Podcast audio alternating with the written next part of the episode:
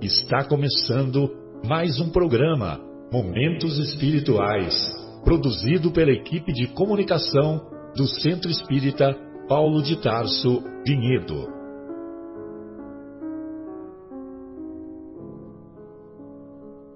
Se guardas contigo o estigma do sofrimento, indagando pela solução dos velhos problemas do ser e da dor, se percebes a nuvem que prenuncia a tormenta e o vórtice traiçoeiro das ondas em que navegas, vem conosco.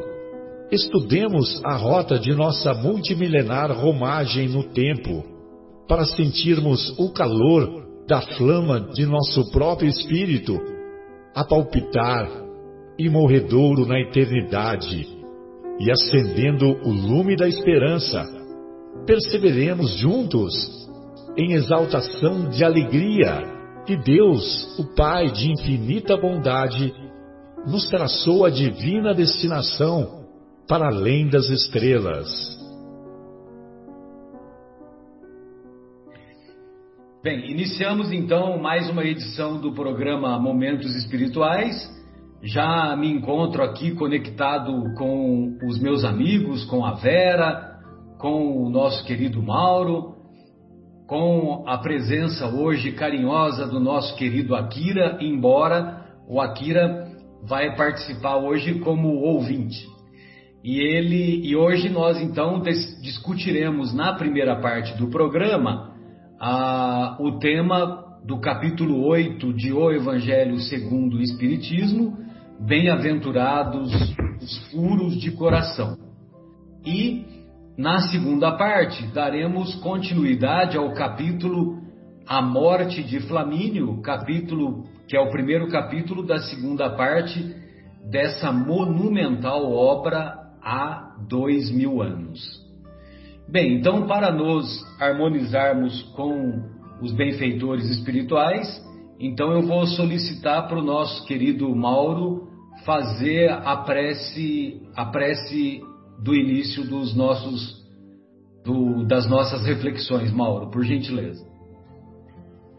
Boa tarde, queridos amigos, queridos irmãos.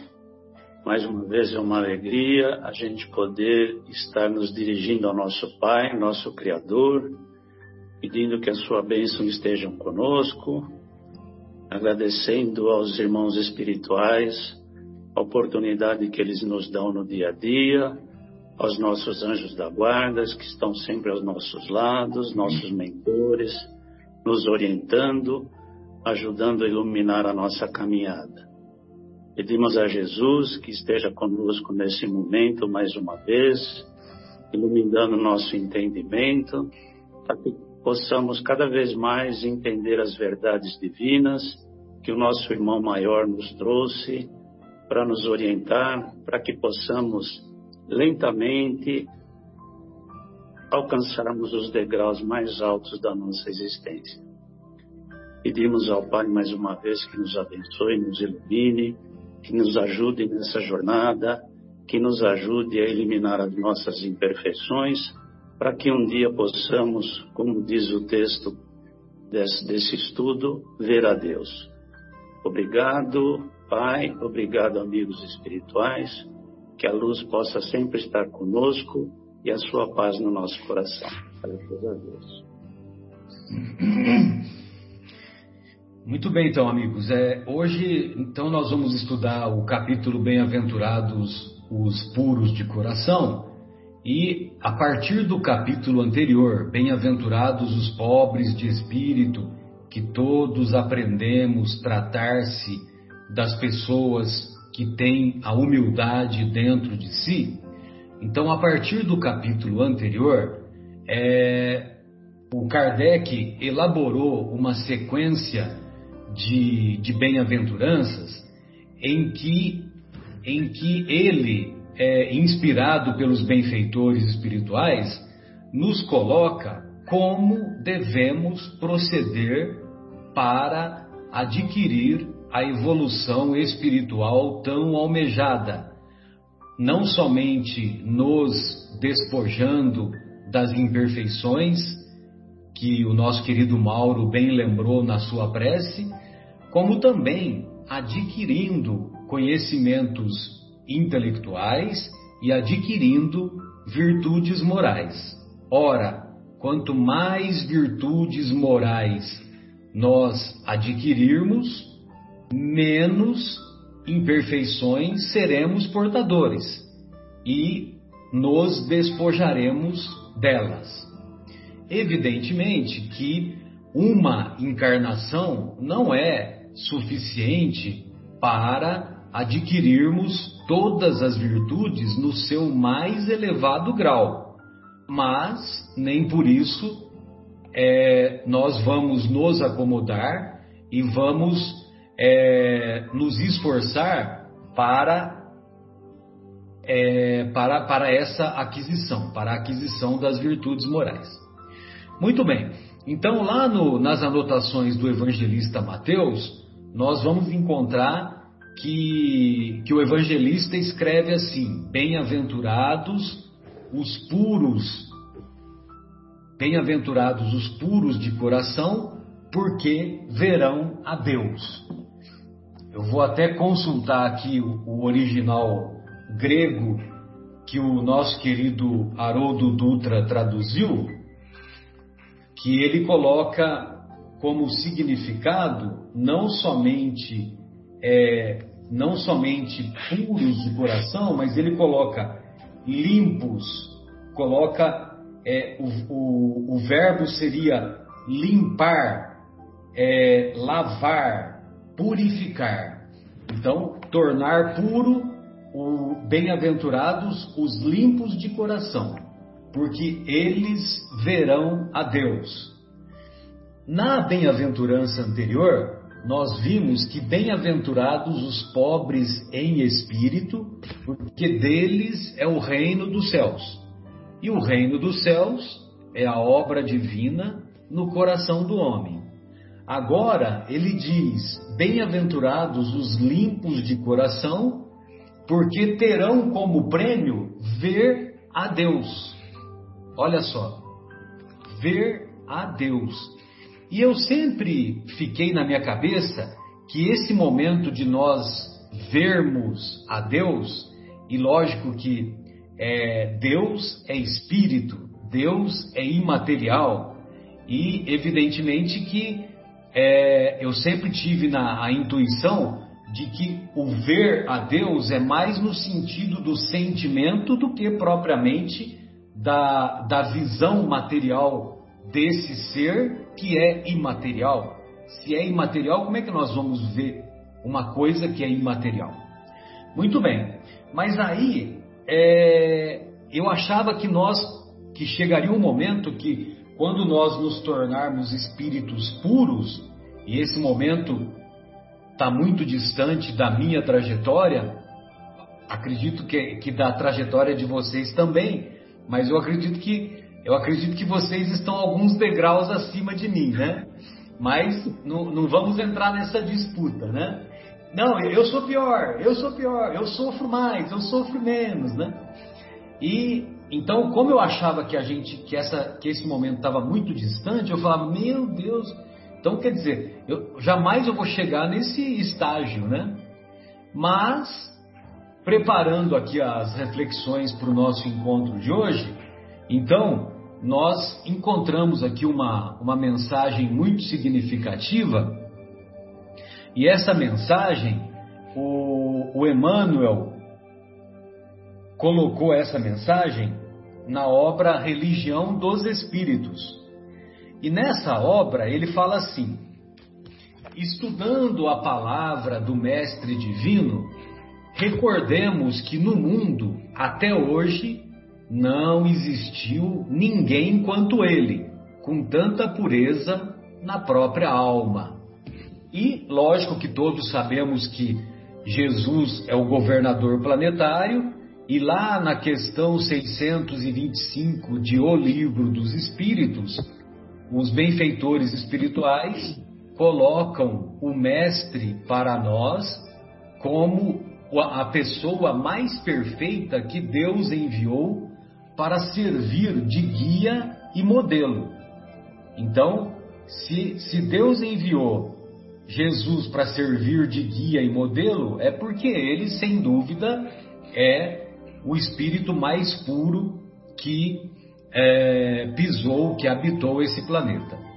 Aí o Emmanuel continua: cabe-nos, pois, lembrar como Jesus via no caminho da vida para reconhecermos com segurança que, embora na Terra, sabia encontrar a presença divina em todas as situações e em todas as criaturas.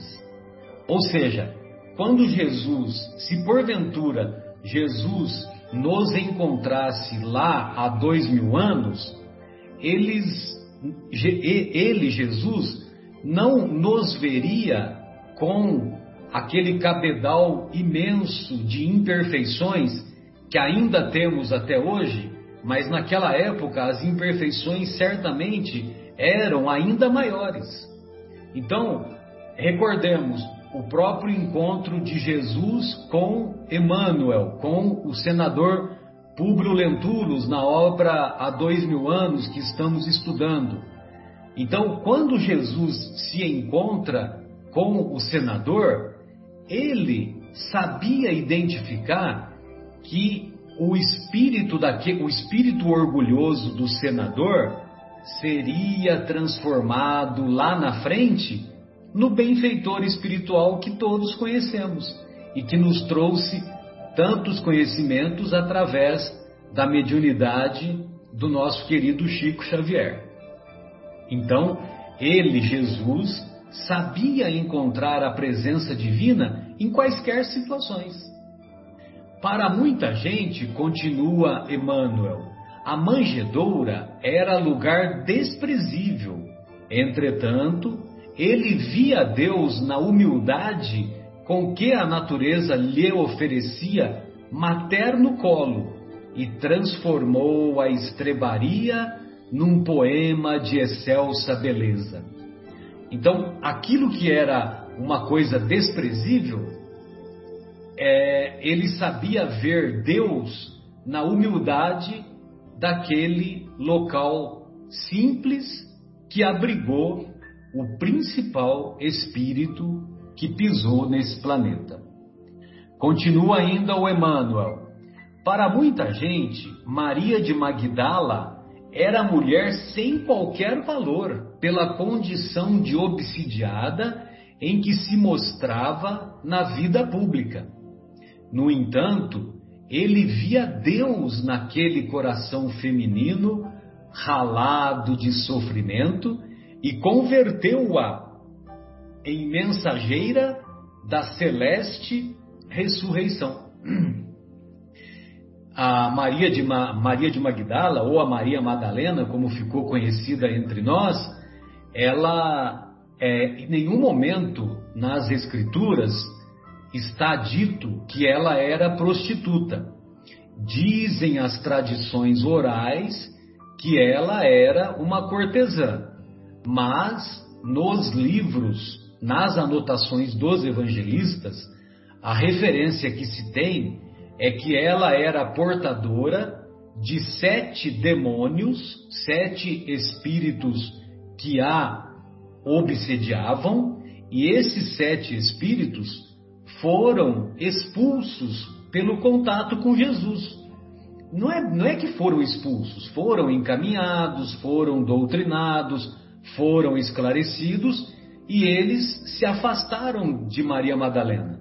E a partir daquele momento, ela, ela se sentiu tão feliz, tão agradecida ao Mestre, que ela passou a segui-lo em todos os instantes, praticamente. Tanto é que ao pé da cruz, ela se encontrava ao lado de Maria e ao lado de João. E as tradições orais do cristianismo primitivo dão conta que depois da, da morte de Jesus, ela passou a cuidar dos, dos leprosos e de tanto cuidar dos leprosos, ela também acabou desencarnando leprosa. Uma vez eu perguntei para o Carlos Bacelli é, E a, o Carlos Bacelli, num, numa palestra que ele veio fazer aqui no Paulo de Tarso, inclusive a palestra foi lá no, lá no, no, no Clube do Banespa, lá, né? Onde tem um auditório lá. E eu perguntei quem teria sido a Maria Madalena, né? E aí o Bacelli, que conviveu muito com o Chico, o Bacelli falava que o Chico dizia que a Maria Madalena mais tarde encarnou-se como Teresa de Ávila, lá por volta de 1600, 1700, né? Muito bem. Então, aquela aquela mulher não é à toa que ela foi a mensageira da celeste ressurreição. A primeira pessoa que viu Jesus ressurrecto foi Maria Madalena, desprezada pela sociedade da época. Para muita gente, Simão Pedro continua o benfeitor. Era homem rude e inconstante, indigno de maior consideração. Contudo, ele via Deus no espírito atribulado do pescador semi-analfabeto que o povo menosprezava e transmutou-o, transformou-o em modelo de fé, em paradigma da fé cristã para todos os séculos. E ele se transformou a tal ponto que ele pediu para ser crucificado de cabeça para baixo, porque ele não merecia, na opinião dele, ter o mesmo gênero de morte que o seu mestre teve. Para muita gente, Judas era negociante de expressão suspeita, capaz de astuciosos ardis, capaz de armadilhas em louvor de si mesmo. No entanto, ele via Deus na alma inquieta do companheiro que os outros menoscabavam, que os outros desprezavam, e estendeu-lhe braços amigos até ao fim da penosa deserção a que o discípulo distraído se entregou invigilante. E todos sabemos que é, quando, quando eu frequentava os bancos da Igreja Católica, então eu me recordo que havia o credo. E lá no finalzinho da oração do credo, eu me lembro que, que tem um determinado momento que fala assim: desceu à mansão dos mortos, ressuscitou ao terceiro dia. Vocês se lembram disso, né? Ou é só eu que me lembro? Então, quando diz que desceu à mansão dos mortos, por que, que Jesus desceu à mansão dos mortos? Ele desceu para estender mãos generosas para o amigo Judas, que não teve resistências morais e se suicidou ao ver, a, ao ver as consequências do seu ato menos feliz. Para muita gente, Saulo de Tarso era guardião intransigente da lei antiga, vaidoso e perverso na defesa dos próprios caprichos. Contudo, ele via Deus naquele espírito atormentado e procurou-o pessoalmente para confiar-lhe embaixada importante. Ou seja, mesmo naqueles momentos de maior perseguição que o Saulo impôs aos seguidores de Jesus, ele, Jesus, já trabalhava dentro do seu espírito o seu sentimento mais enobrecedor. Tanto é que, que a própria Abigail, que nós acompanhamos na obra Paulo e Estevão, o amor da Abigail foi tamanho que colocou as sementes que mais tarde germinaram lá na estrada de Damasco, é, fazendo com que ele, Saulo de Tarso, finalmente reconhecesse a grandiosidade do amor e do perdão que Jesus veio nos trazer. Aí conclui o nosso querido benfeitor é, nos próximos dois parágrafos. Se purificares assim o coração, identificarás a presença de Deus em toda parte, compreendendo que a esperança do Criador não esmorece em criatura alguma, e perceberás que a maldade e o crime são apenas espinheiro e lama que envolvem o campo da alma, o brilhante divino que virá fatalmente à luz. Ou seja, a, a nossa o objetivo final da nossa trajetória como espírito eterno é nos transformarmos em espíritos perfeitos, é a perfectibilidade. Então, é enquanto nós não nos despojarmos das nossas imperfeições, nós teremos no campo da nossa alma o espinheiro e a lama. Só que chega uma hora que a gente cansa de ficar convivendo com espinho e com lama. E quando a gente se cansa, aí a gente resolve se despojar de tanto do espinheiro quanto da lama. E, e aí sim, aí nós vamos lavar a nossa alma. E lavando a nossa alma, nós nos livraremos da lama que ainda somos portadores.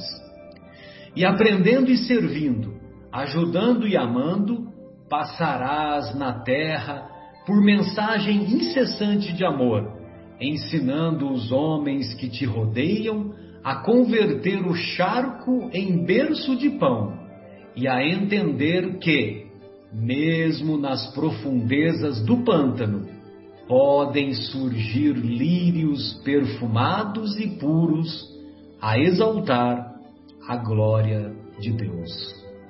Então, essa mensagem encontra-se lá na obra Religião dos Espíritos e, e eu me recordo é, do, em uma das obras do Divaldo Franco, que agora me fugiu qual a, a obra, mas os benfeitores espirituais eles participam da, do socorro ao, aquele espírito chama, conhecido como Marquês de Sade. Vocês, alguém de vocês leu essa obra não? É uma das obras do Divaldo Franco, né? E, e esse Marquês de Sade, que infelizmente é, teve uma trajetória, é, vamos dizer assim, de, de levar muitas ideias infelizes para a nossa sociedade, é, chega um determinado momento que ele se sente entediado. Do mesmo jeito que na obra Libertação, o, o, o eclesiástico, o eclesiástico, o antigo padre ou antigo papa Gregório, vocês se lembram da obra Libertação ou só eu que li a obra? Lembram-se? Então o Gregório, ele se encontrava nas, nas regiões vamos dizer assim, nas regiões inferiores, e chega uma, um determinado momento que ele fica entediado de ficar só praticando o mal, de ficar só escravizando uma quantidade muito grande de espíritos. E aí os benfeitores espirituais percebem que ele está é, entediado e aí ele consegue, eles conseguem fazer com que uma tia muito querida se aproxime dele e comece a cantarolar uma cantiga da infância. E cantando essa cantiga da infância do, do, do Gregório, ele, ele se sente atraído e se, começa a se sentir é, arrependido das suas, dos seus malfeitos e ele resolve então acompanhar a tia que finalmente consegue é, estender mãos generosas e, e vamos dizer assim, e salvá-lo daquela situação infeliz em que ele se encontrava. Da mesma forma, nessa obra do socorro a, a esse irmão Marquês de Sade, a sua mãe se aproxima dele cantarolando uma cantiga da infância. E aí, nesse momento, ele acaba também cedendo e aceitando o socorro espiritual. Bem, amigos, então essas eram as minhas reflexões. Desculpe que eu me alonguei muito, mas infelizmente fez-se necessário. Nesse capítulo de hoje também, no estudo de hoje, é, tem uma mensagem cujo título é Deixai que venham a minhas criancinhas. E essa mensagem é assinada por ninguém mais, ninguém menos que João Evangelista. Vera, quem são essas criancinhas que Jesus fala para deixar vir até ele? Vamos ver então. Olha, espero que todos vocês se encontrem bem, né? Muita paz no coração de todos agora. E vamos refletir um pouquinho. Primeiro, Marcelo, antes da gente ver quem são as criancinhas, eu queria fazer menção ao estudo do Kardec, né? Como você falou no começo, ele vem agora com as bem-aventuranças. E no início do trecho do comentário dele, desse capítulo, no item 3, ele fala aqui, ele comenta sobre a pureza, né? Que é bem-aventurados os puros de coração. A pureza do coração é inseparável da simplicidade e da humildade. Quer dizer que ele já deu um link com aquilo que a gente estudou no capítulo anterior. Né? Então ele vai construindo, olha só como ele vai construindo o aprendizado Kardec. Uh, vou aproveitar também para lembrar, a gente já comentou aqui algumas não me lembro quantos programas passados sobre o espírito de verdade.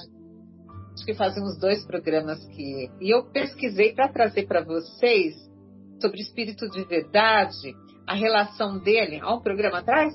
Um programa, Marcelo? Ah, dois. dois. Eu vi um só. ah, no livro isso a título de curiosidade, antes da gente engrenar aqui no meu raciocínio do, do tema de hoje, né? Obras póstumas de Allan Kardec, ele fala sobre que o espírito de verdade, como se apresenta a ele. Então, o item é meu guia espiritual. Vou ler bem rapidinho aqui um trechinho curto disso aí para a gente entender quem é Kardec quem é Kardec? A gente fala, não é uma pessoa que era inteligente, ele era pedagogo, por isso que ele conseguiu. Ele era muito mais que isso, nós vamos perceber nesse trechinho, num caso que ele conta aqui para nós. Muito rapidinho, a título de curiosidade no programa aqui para nós, tá? Então ele começa assim: meu guia espiritual. Naquele tempo morava eu na Rua dos Mártires, oito, segundo andar no fundo da casa. Uma noite, achando-me no gabinete de trabalho, ouvi fracas, reiteradas pancadas na parede, que o separava do cômodo vizinho. A princípio, nenhuma atenção lhes dei. Como, porém, continuassem com mais força, variando de pontos, fiz minucioso exame de um e de outro lado da parede e escutei para ver se partiam do outro andar, sem descobrir-lhes explicação. O que havia de particular é que toda vez que eu examinava, cessava o ruído recomeçando logo que voltava ao trabalho. Minha mulher entrou pelas 10 horas, veio ao gabinete e, ouvindo as pancadas, perguntou-me o que era aquilo. Não sei, respondi-lhe. Há uma hora que se dá isto. Procuramos os dois sem nada descobrir, continuando o ruído até meia-noite, quando fui deitar. No dia seguinte, havendo sessão em casa do Sr. Baldin, contei o fato e pedi explicação. Tende certamente visto o fato que acabo de referir? Podereis dizer-me qual a causa das pancadas tão persistentes que ouvi? Kardec perguntando para o espírito na sessão mediúnica com aquele uh, médium. Aí a resposta foi: Foi o teu espírito familiar. Pergunta: Com que fim batia daquele modo? Queria falar-te. Podereis dizer-me quem ele é e o que queria? Pergunta-lhe que ele está aqui. Né? Então, ele, aqui ele faz uma observação no, no texto. Naquela época, não se fazia ainda distinção entre as diversas categorias de espíritos simpáticos, confundiam-se sob a denominação geral de espíritos familiares. Vamos lá. Então, a pergunta. Então, ele faz a pergunta diretamente ao espírito que dava as pancadas lá. Espírito familiar, quem quer que sejais, agradeço-vos a visita e peço-vos que me digais quem sois. Resposta: Para ti, chamar-te-ei a verdade todos os meses, por um quarto de hora, aqui estarei à tua disposição. Ontem, quando dava esse sinal enquanto eu trabalhava, tinhas alguma coisa particular a dizer-me? O que eu tinha a dizer-te era sobre o que estavas fazendo. O que escrevias me desagradava e eu queria que cessasse. E as perguntas se vão e eles vão discutindo sobre isso, né? E o espírito de verdade fala para ele. Só que numa outra oportunidade, uh, o Kardec pergunta assim, uh, não, animaste alguma pessoa conhecida na Terra? A resposta é: disse-te para ti, eu era verdade. Este para ti quer dizer discrição. Não deves querer saber mais. Né? E para por aí.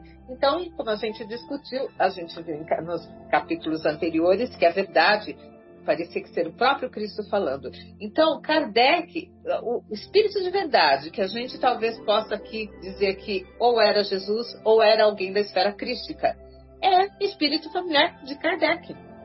Então, era uma pessoa muito preparada, muito preparada para tudo. E ele vem codificar maravilhoso evangelho, né? Trazer os ensinamentos tão bem estruturados para que a gente possa uh, fazer os raciocínios, tirar a conclusão, para que a gente possa fazer essa caminhada, essa jornada, né? Como criancinhas. Como criancinhas, vamos lá então para o raciocínio de hoje. Bem-aventurados os puros de coração, pois verão a Deus. Apresentaram a Jesus então umas criancinhas a fim de que ele as tocasse. E como seus discípulos repelissem com palavras rudes aqueles que as apresentavam, Jesus, vendo isso, repreendeu-os e lhes disse: Deixai vir as minhas criancinhas, não empeçais, pois o reino dos céus é para aqueles que se lhe assemelham. E eu vos digo em verdade que todo aquele que não receber o reino de Deus como uma criança, nele não entrará. E tendo-as abraçado, abençoou-as, impondo-lhes as mãos. Né? Então ele impôs as mãos como se estivesse dando um passe nelas, né? vibrando, energizando-as. Né? Então, olha só, uh, que todo aquele que não receber o reino de Deus como uma criança, nele não entrará. Como que é uma criança? Primeira característica da criança, verdadeira. A pureza de coração é isso, ela expressa tudo aquilo que ela sente.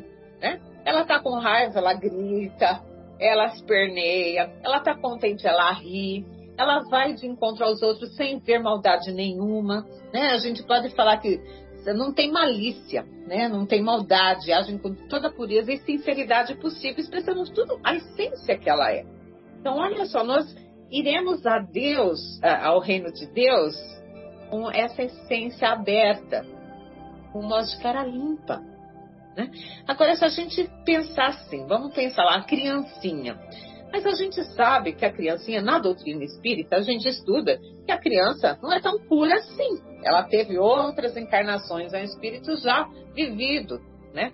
Só que nesse estágio, quando criança, nós estamos no ponto zero. Numa... Olha que bênção que é isso, gente.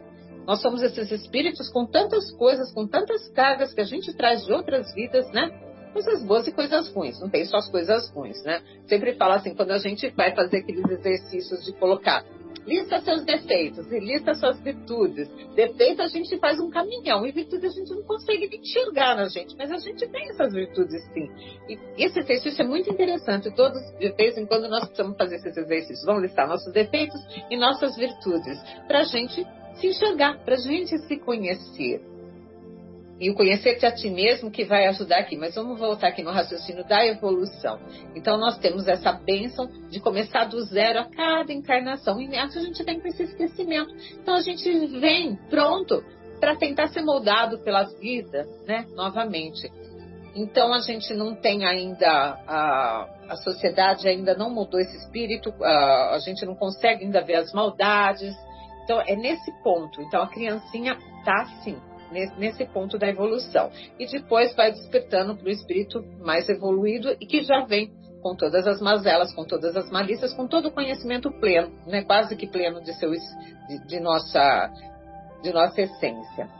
Então, uh, aqui inclusive no, no Evangelho tem um, um pedacinho que Kardec fala assim, olha só, Aliás, é preciso que a atividade do princípio inteligência seja proporcional à fraqueza do corpo, que não poderia resistir a uma atividade muito grande do espírito, assim como vemos nas crianças precoces.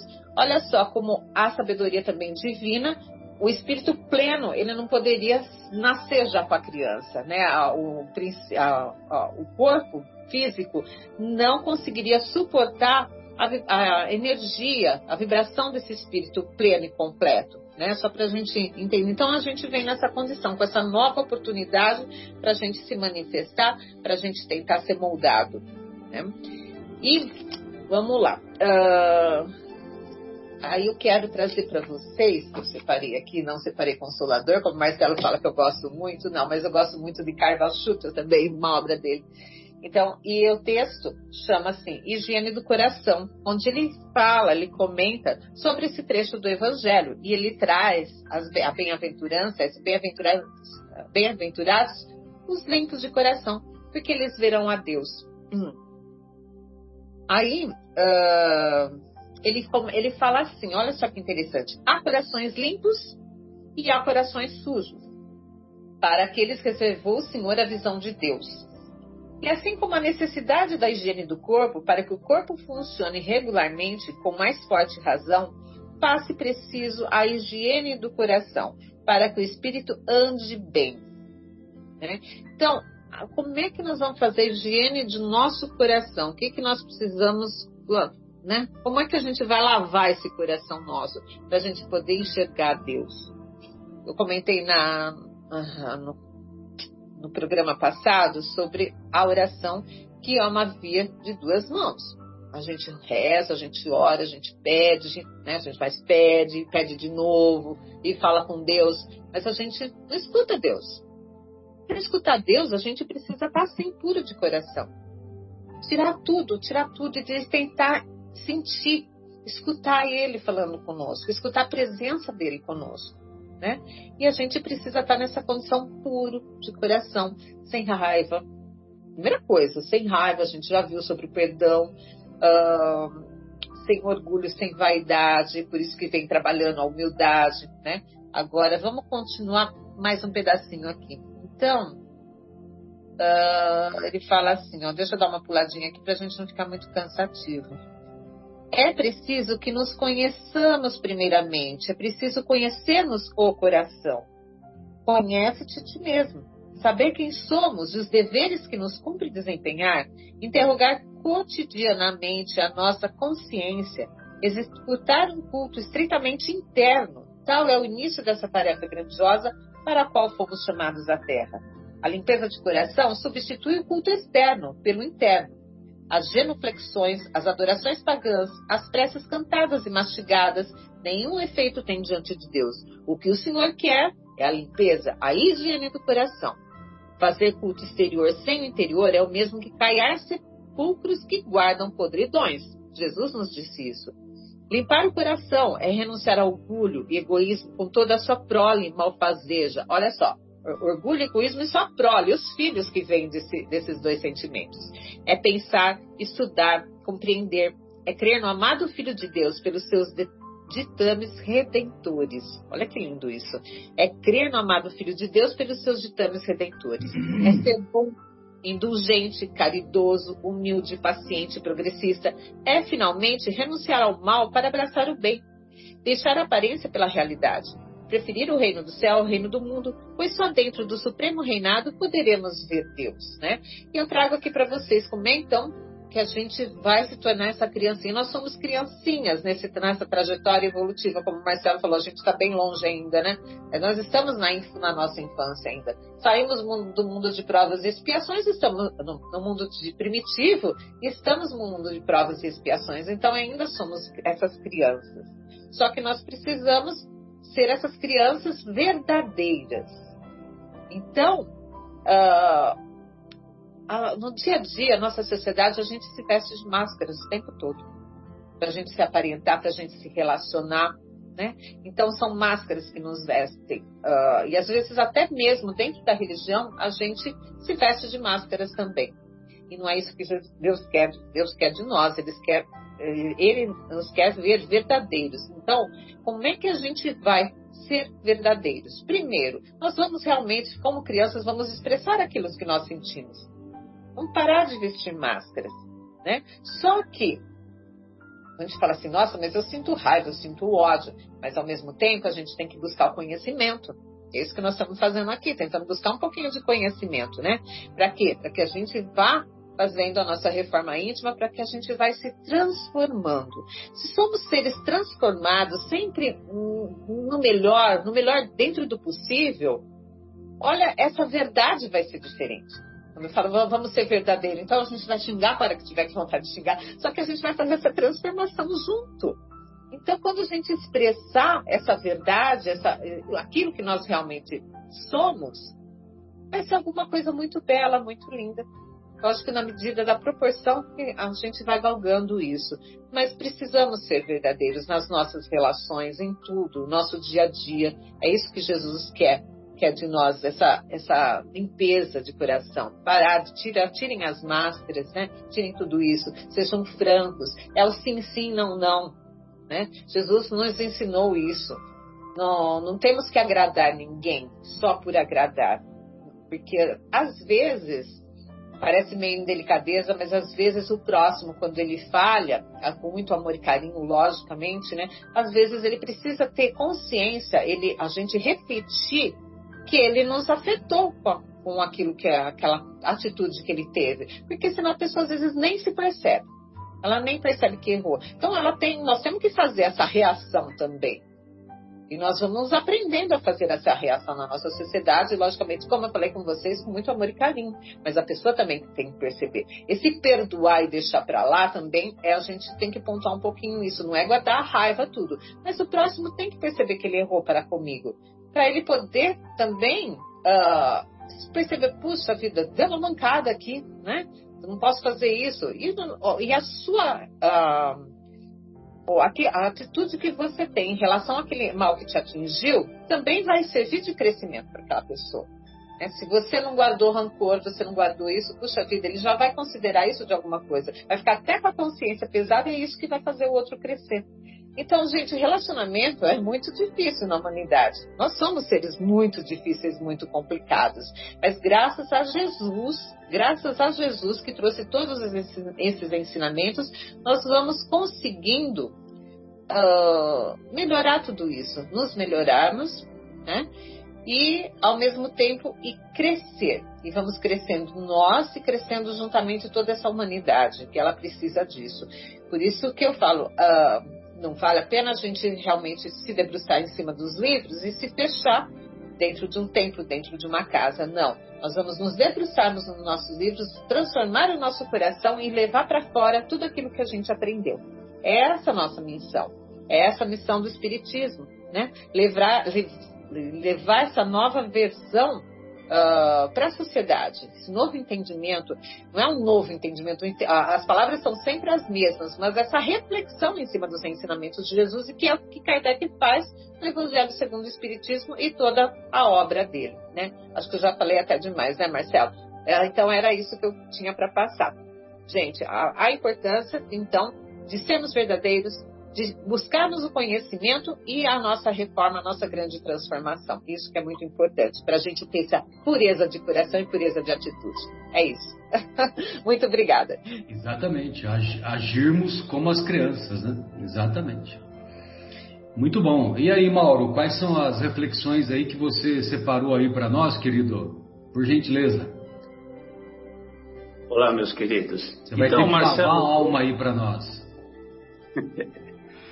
Então, baseado nesse belo texto aí que você leu no início do, do nosso querido Emmanuel, e levando em conta também que as palavras de Jesus sobre a pureza de coração estão lá no Sermão da Montanha, e a gente sabe que o Sermão da Montanha é como se fosse assim uma, uma receita, um roteiro para que a gente seja feliz, para que a gente conheça a felicidade eterna, né?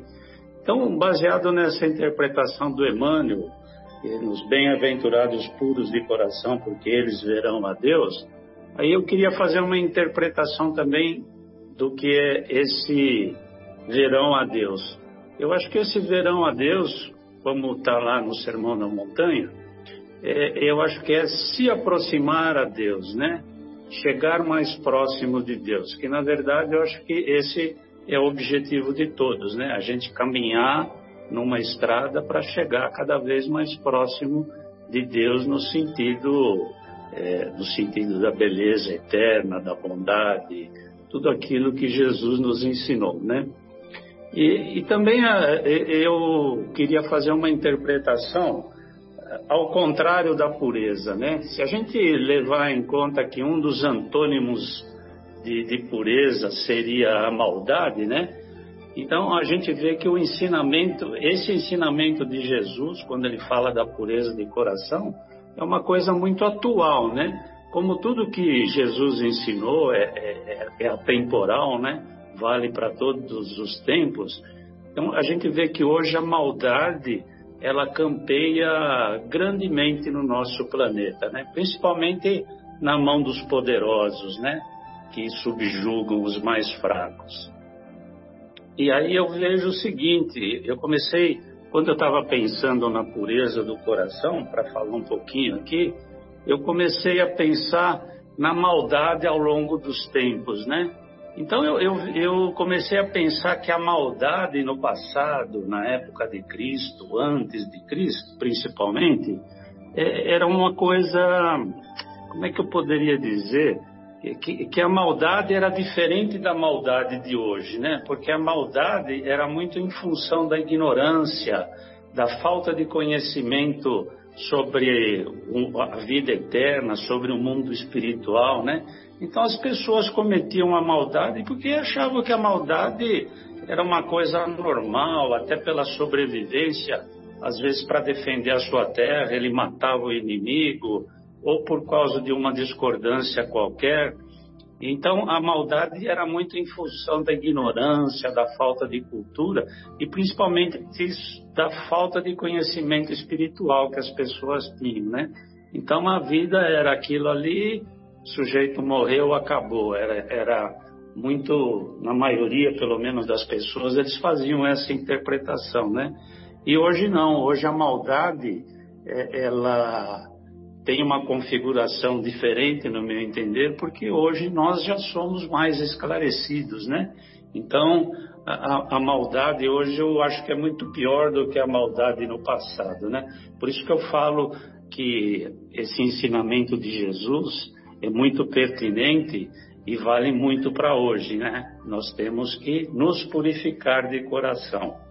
Uma outra coisa que eu acho importante, que eu, que eu li não me lembro exatamente onde, mas eu gravei isso, que quando a gente fala da maldade na época de Jesus, é, principalmente com os fariseus, com as pessoas que tinham mais posses, né?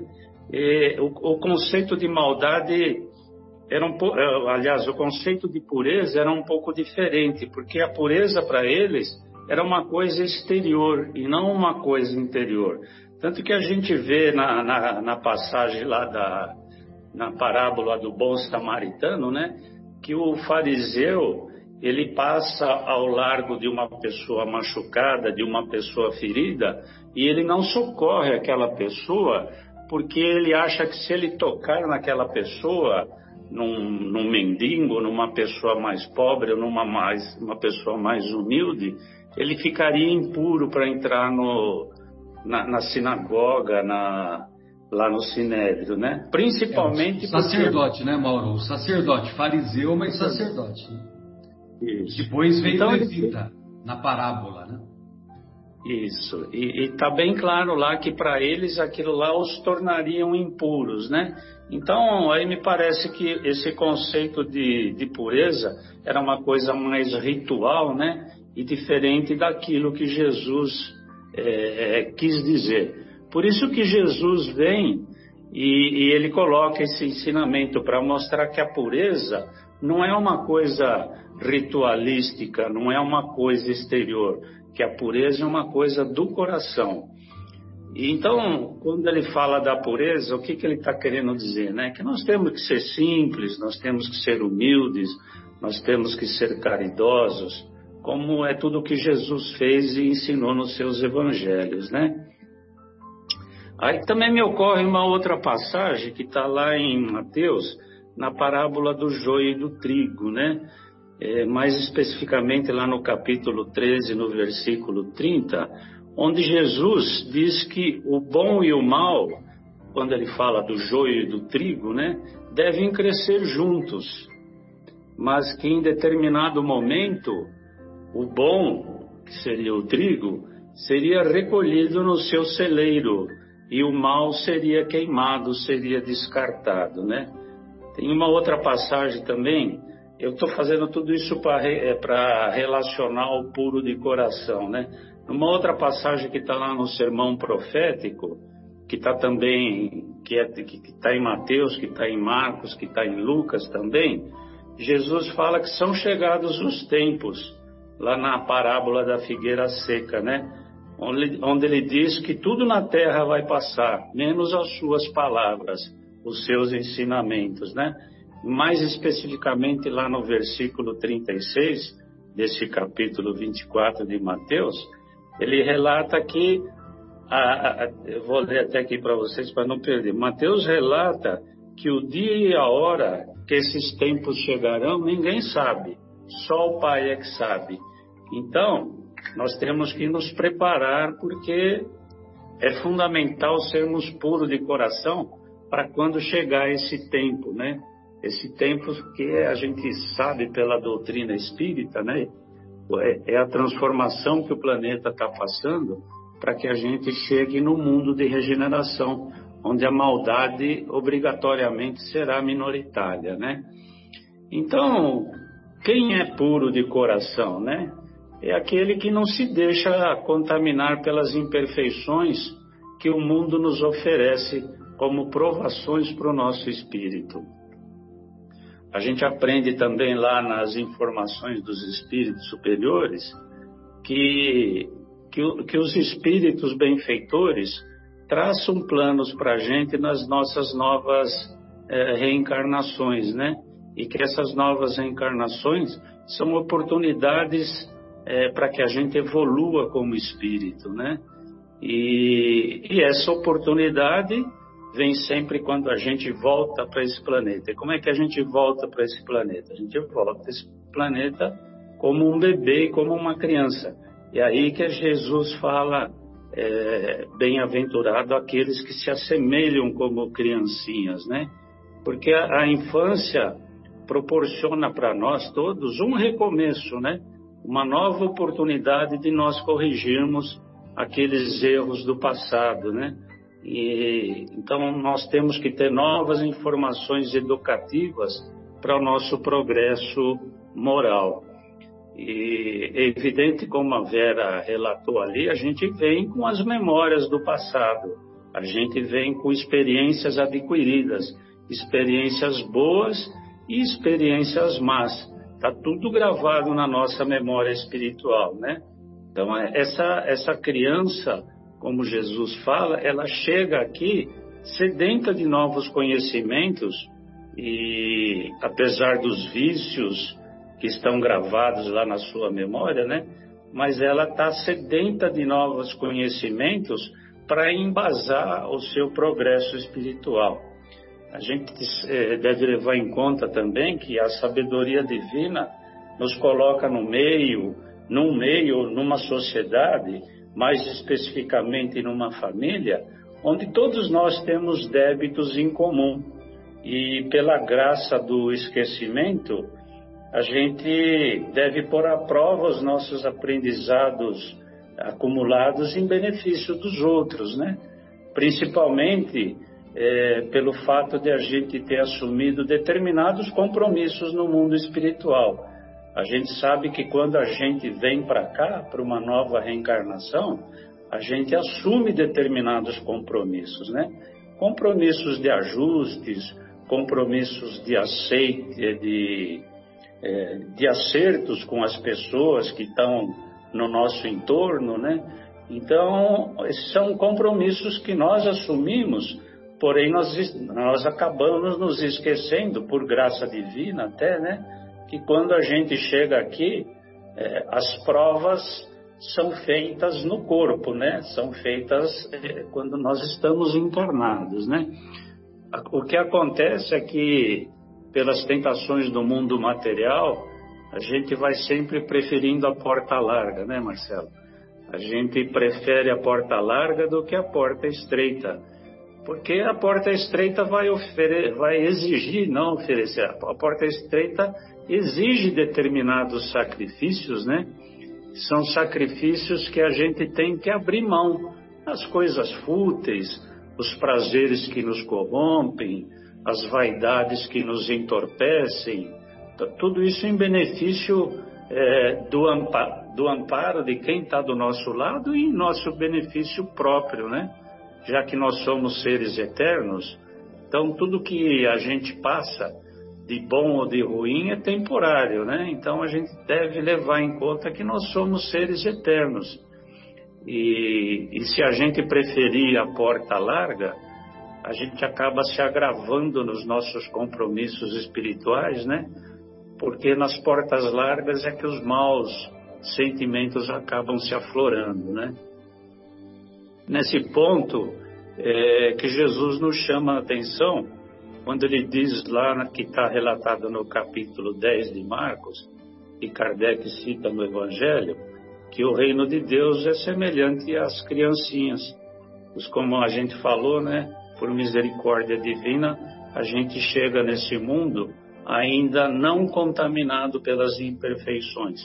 Então, para a gente trilhar o nosso caminho em direção a, de ver a Deus, de chegar próximo a Deus, a gente precisa manter o coração puro como as criancinhas que ainda não estão contaminados pelas mazelas que o mundo é, que o mundo material nos oferece, né?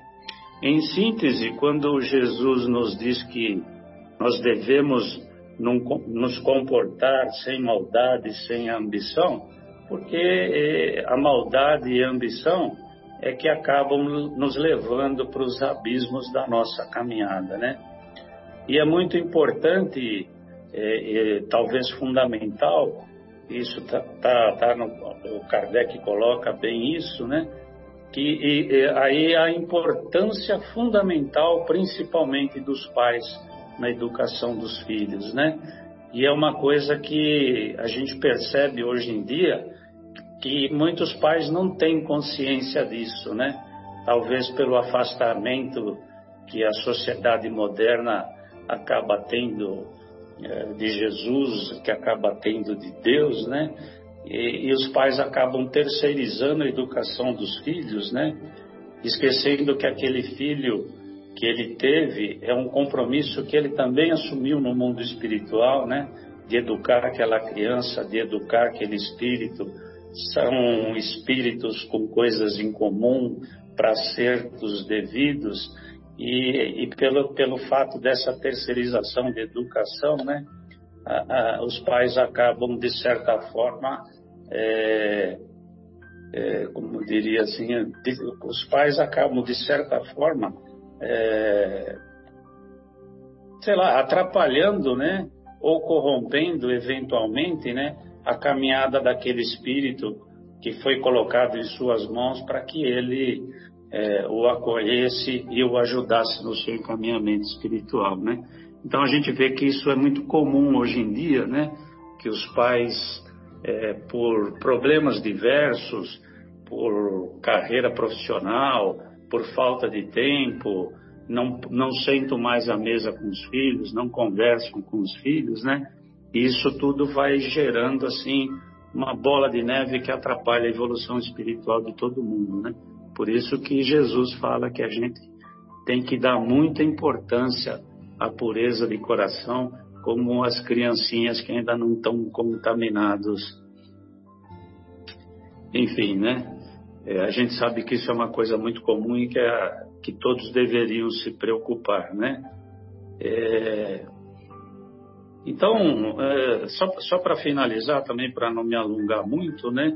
Lá no, no, sermão da, no sermão profético, quando ele diz que é, o sermão profético relatado por Mateus, quando ele nos fala que os tempos estão chegando, né? Ele, ele nos mostra a urgência de a gente corrigir esses comportamentos, né? Sob pena de a gente não estar tá mais nesse mundo regenerado quando a gente repete de ano na escola, a gente volta para um ano mais atrasado, né? E se a gente não se tornar puro de coração, a gente vai ter que voltar para lugares mais atrasados, voltar uns anos atrás, né? Para a gente poder entender aquelas lições que a gente não aprendeu, né? Então, para finalizar, eu queria ler aqui mais um trecho que eu acho muito bonito de Emmanuel também, que ele fala sobre como deve ser a nossa conduta em relação à pureza, que está no, no livro Passos da Vida. E Emmanuel escreve o seguinte: é, que é o nosso comportamento para a gente ser puro, mas não esquecer daqueles que estão com o coração impuro também. Então ele diz assim: a pretexto de seres bons, não se afaste dos maus. A pretexto de ser humilde, não se afastes do orgulhoso. A pretexto de ser paciente, não se afastes do impulsivo. A pretexto de ser caridoso, não menosprezes o ingrato. Porque muitas vezes, à luz da verdade, veremos que não éramos tão virtuosos assim.